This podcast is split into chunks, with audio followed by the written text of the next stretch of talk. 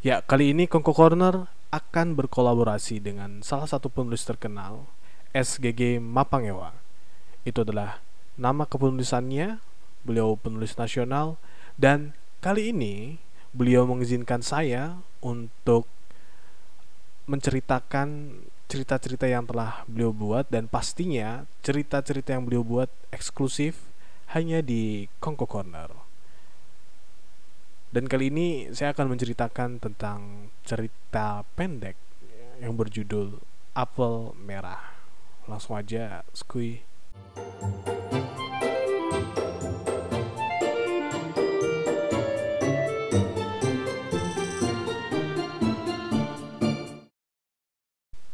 Gerimis merintik. Hanya laksana potongan benang halus yang terbang dari langit malam.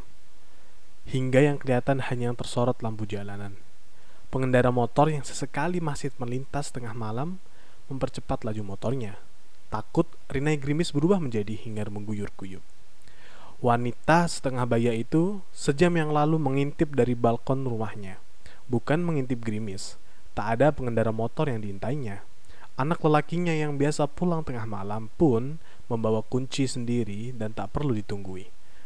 Akhir-akhir ini dia diresahkan oleh lelaki kumal tak berbaju yang sering tidur di emperan rukonya. Hingga pagi. Awalnya, anaknya yang pulang tengah malam bercerita jika lelaki misterius itu tertidur di depan pintu masuk rukonya. Tapi tak digubrisnya, namanya juga gelandangan. Terlalu kejam jika untuk emperan pun dia tak mau berbagi. Tapi saat pagi menjelang dan dia hendak membuka toko kelontongannya, lelaki itu masih tertidur tepat di depan pintu. Berbantalkan lengan, tanpa alas apa pun, lelaki itu masih tetap juga ngorok. Arus lalu lintas di depan ruko mulai mengalir. Deru mesin, klakson, teriakan kondektur mencari penumpang, tak satu pun mengganggu tidurnya. Bukan hanya nyamuk, beberapa lalat lebih memilih bertengger di tubuhnya daripada mencari makan di tempat sampah yang tak jauh dari tempatnya meringkuk. Matanya masih tajam mengawasi gelandangan itu. Pintu rukonya belum terbuka sempurna. Sebuah tai lalat di pipi kiri lelaki itu membuka semua file masa lalunya yang pernah dihapus paksa. File itu ternyata masih bertahan di sebuah recycle bin. Tai lalat di pipi kiri itu menjadi pengungkit masa lalunya. Sakit lagi Meski sebelumnya memang tak pernah dia rasakan bersenang-senang, dia merakit sendiri, merangkak, bangun, dan menegarkan diri saat dia terjatuh, hingga dia bangkit lagi seperti kini. Sebotol air mineral jualannya diraih lalu ditumpahkan di atas kepala gelandangan itu. Biur! Gelandangan yang ternyata juga tak waras itu bangkit dan berlari dari tempatnya, terkekeh. Bicara sendiri tanpa ada yang tahu makna bicaranya tapi matanya jelas menyorot tajam ke wanita yang baru saja menyiram tubuhnya. Pergi! Baiklah. Dia berlari kencang saat wanita itu mengusirnya dengan suara penuh amarah. Malam ini wanita itu mengintipnya dari balkon. Gelandangan gila itu mengais-ngais tempat sampah. Sisa makanan dikumpul lalu dilahapnya dengan tangan kumal. Di bawah sorot lampu jalan yang berada tepat di atasnya. Lelaki itu menikmati gerimis yang tak juga reda, pun tak berubah deras. Lelaki itu terdengar seperti mengigau sesekali. Harapnya lelaki itu hanya kebetulan mangkal di depan rukonya, tapi menelusuri lembaran masa lalu sepertinya mustahil jika itu sebuah kebetulan. Ini Makassar. Laki itu terakhir dilihatnya ditinggal tepatnya di Surabaya. Dia ingin menyangkal, membantah kata hatinya jika lelaki itu mantan suaminya, tapi bukan hanya tai lalat, pemilik tubuh kumal dan kurus itu masih menyisakan jejak masa lalu dari tatapannya. Dia tak ingin masa lalu itu kembali padanya. Bukan karena lelaki itu telah gila dan jadi gelandangan, tapi karena lelaki itu juga pernah membuatnya mendekati gila. Baginya itu karma. Dulu dia ditelantarkan dengan kehadiran istri kedua, istri simpanan, selingkuhan dan entah wanita jenis apa lagi yang dihadirkan untuk melukainya. Untungnya dia masih punya ruko warisan orang tua, tempatnya berpulang, hingga dia bisa menjadi single parent buat anaknya, yang kini kuliah di universitas swasta.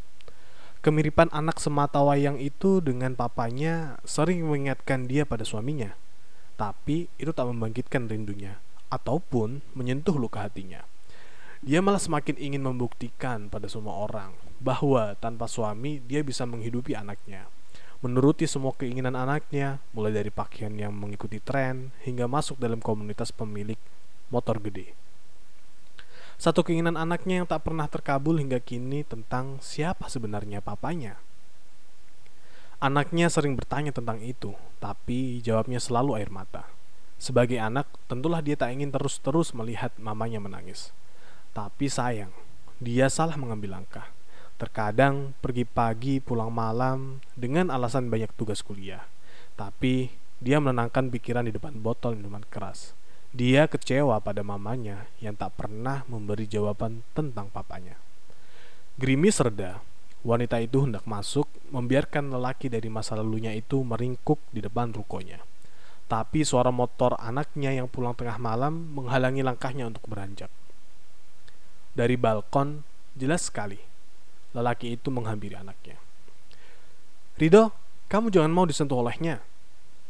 Teriknya dari atas balkon. Anaknya hanya tersenyum. Untuk yang pertama kalinya dia meragukan ketulusan hati mamanya. Biasanya mamanya yang selalu mengajarkan dia untuk tidak sombong apalagi bersikap angkuh pada siapa pun. Atau orang gila dan gelandangan adalah pengecualian. Anaknya yang tak tahu masalah hanya menggeleng. Wanita itu berlari dari balkon turun untuk melarikan anaknya dari pegangan lelaki kumal itu. Bukan takut tertular kuman, tapi takut jika lelaki itu menjawab pertanyaan anaknya yang selama ini menjadi rahasia hidupnya. Masuk cepat, kamu gak jijik melihat dia. Kamu bisa tertular penyakit gilanya. Cepat cuci tangan yang bersih. Kulihat kamu tadi menyambut urutan tangannya. Prak! Pintu ruko tertutup keras. Lelaki kumal itu tersentak. Anaknya keheranan. Di matanya perlakuan mamanya lebih gila dari lelaki tak waras tadi. Dia takut, sangat takut. Anaknya akan mengenali papa yang selama ini dicarinya dalam tanya. Bertahun-tahun dia menjalani hidup sendiri, mengalihkan seluruh cinta yang dimilikinya pada putra tunggalnya. Tapi kini lelaki yang menurutnya manusia terbejat itu datang untuk mengacaukan suasana. Setelah sebelumnya dia dengan santainya memporak-porandakan keadaan. Bulan mengintip, bintang mengintai, tentulah malam remang. Wanita itu gamang, ragu, tapi dia tak ingin mengubah keputusannya. Sebuah apel merah yang telah disuntikan racun tikus dibuangnya di tempat sampah. Tentu saja bukan untuk dimakan tikus, tapi untuk lelaki yang pernah masuk dalam kehidupannya itu dia masih ingat. Lelaki yang jadi target pembunuhannya itu sangat suka dengan apel merah. Pikirnya, kalaupun mati tepat di depan rukonya, orang tak akan curiga. Paling juga orang berpikir mati karena sakit. Lagi pula, siapa yang akan mengurus dan memperdulikan orang gila seperti dia untuk diotopsi, diselidiki kematiannya, keluarganya. Dia tak akan gila jika masih punya orang yang peduli padanya. Pemerintah, pemerintah masih banyak urusan, kematiannya bahkan dianggap mengurangi sedikit masalah. Sebenarnya dia tak keberatan, laki kumal itu menjadikan emperan tokonya sebagai rumah. Seandainya tak ada ikatan masa lalu antara mereka, dia tak keberatan mantan suaminya itu mengetuk kembali pintu hati yang telah dibantingnya keras.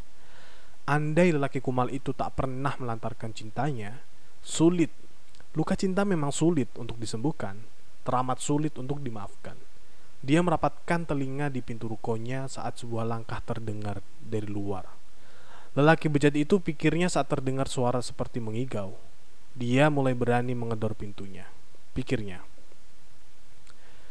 ini yang terakhir kalinya kamu mengedor pintu rumahku. Aku punya apel merah kesukaanmu. Itu untukmu, pengantar tidurmu. Ma, buka pintu ma hah mama bencinya semakin membuncah seperti minuman bersoda dalam kaleng dikocok lalu dibuka tutupnya muncrat tapi dia mempertahankan bencinya untuk tidak meluncur dulu dia biarkan terkocok oleh suara-suara igowan lelaki dari balik pintu rukonya suara igowan itu kini reda berganti suara sampah kertas yang berserakan apel merah. Wanita itu tersenyum, senyum pengantar kematian buat lelaki yang selama ini dicintainya. Sedikit pahit, tapi enak. Dasar gila, empat batinnya. Masih tersenyum. Sambil berlalu ke tempat tidur, dia butuh istirahat yang cukup untuk perannya sebagai orang yang tak tahu apa-apa. Besok pagi, saat tubuh lelaki itu didapatkan kaku di depan rukonya. Pintu rukonya ramai digedor orang.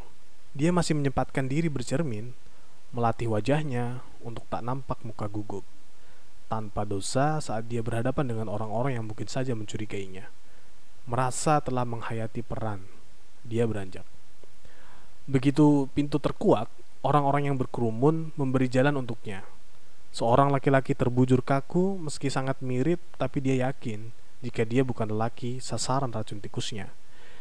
Dia meradang saat lelaki yang ingin dibunuhnya semalam kini berdiri di seberang jalan dengan mata sembab. Mayat lelaki yang di depannya kini adalah putra tunggalnya. Semalam pulang dari pesta minuman keras, mabuk, mengigau, melahap-lahap apel merah untuk papanya. Saat mamanya tak membukakan pintu untuknya.